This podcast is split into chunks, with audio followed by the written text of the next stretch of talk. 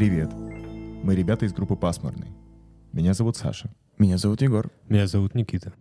И специально для библиотек Юга Москвы мы прочитаем рассказ Тима Парвала и Вирпе Талвите «Мявка и тявка. Рождество». Приятного прослушивания и с новым 2022 годом. Мявка и тявка. Рождество. Аромат пушистой елки заполнил весь дом. Тявка принес ее утром в канун Рождества. А эту елку Мявка и Тявка присмотрели в лесу еще осенью. И пару дней назад Тявка притащил ее во двор. Когда елку поставили, настало время ее украшать. Еще прошлым вечером Мявка достал с чердака соломенные звезды и красные шары, починил оборванные гирлянды и разобрал игрушки. К наряжанию елки он относился очень серьезно. Ни одно украшение не попадало на ветку без тщательного обдумывания и взвешивания.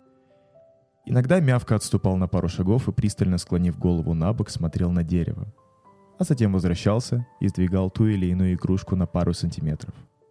А еще он начищал каждый шар, прежде чем его повесить, и аккуратно расправлял соломенные звезды.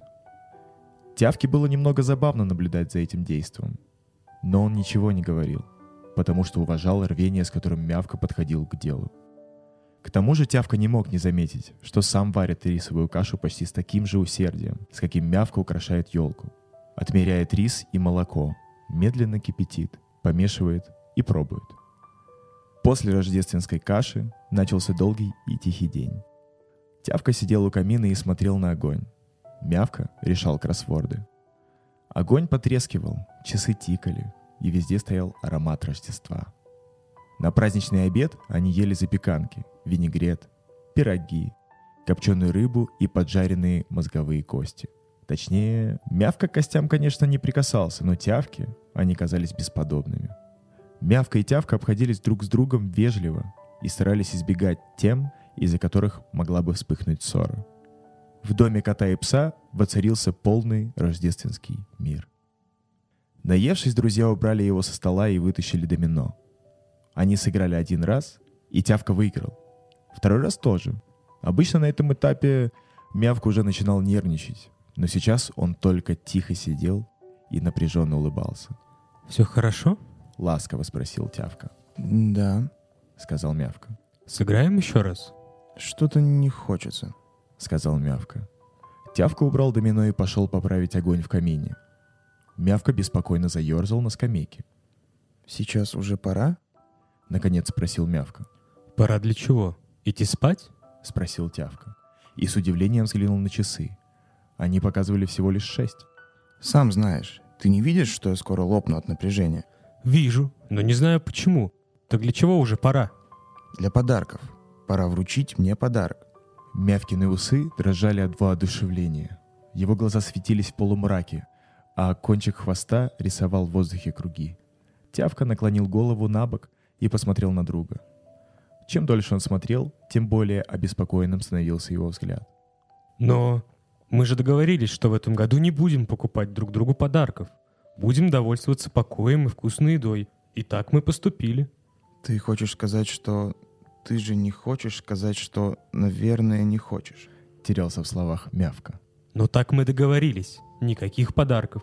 И даже никакого маленького сюрприза, такого, который принято устраивать, даже когда есть уговор не покупать подарков?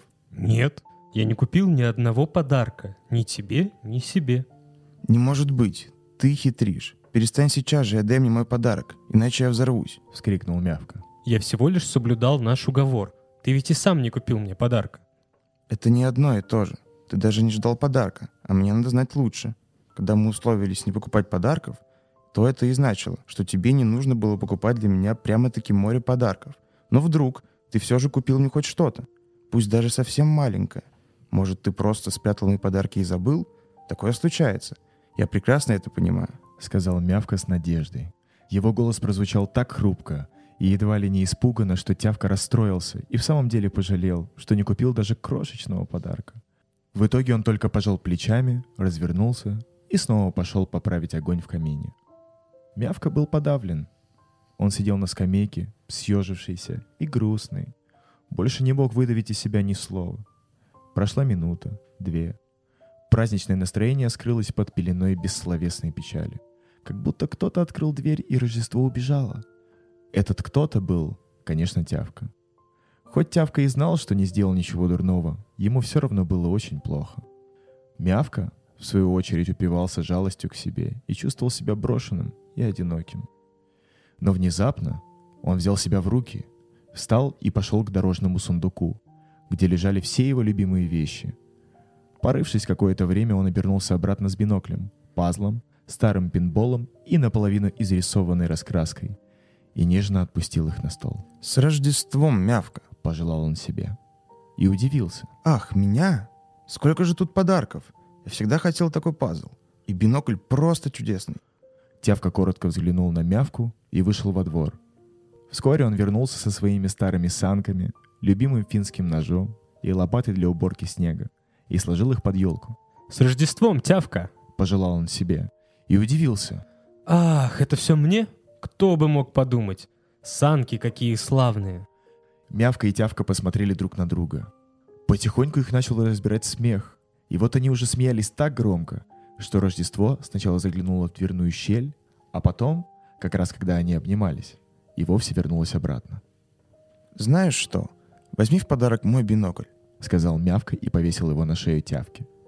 Тявка так растрогался, что потерял дар речи.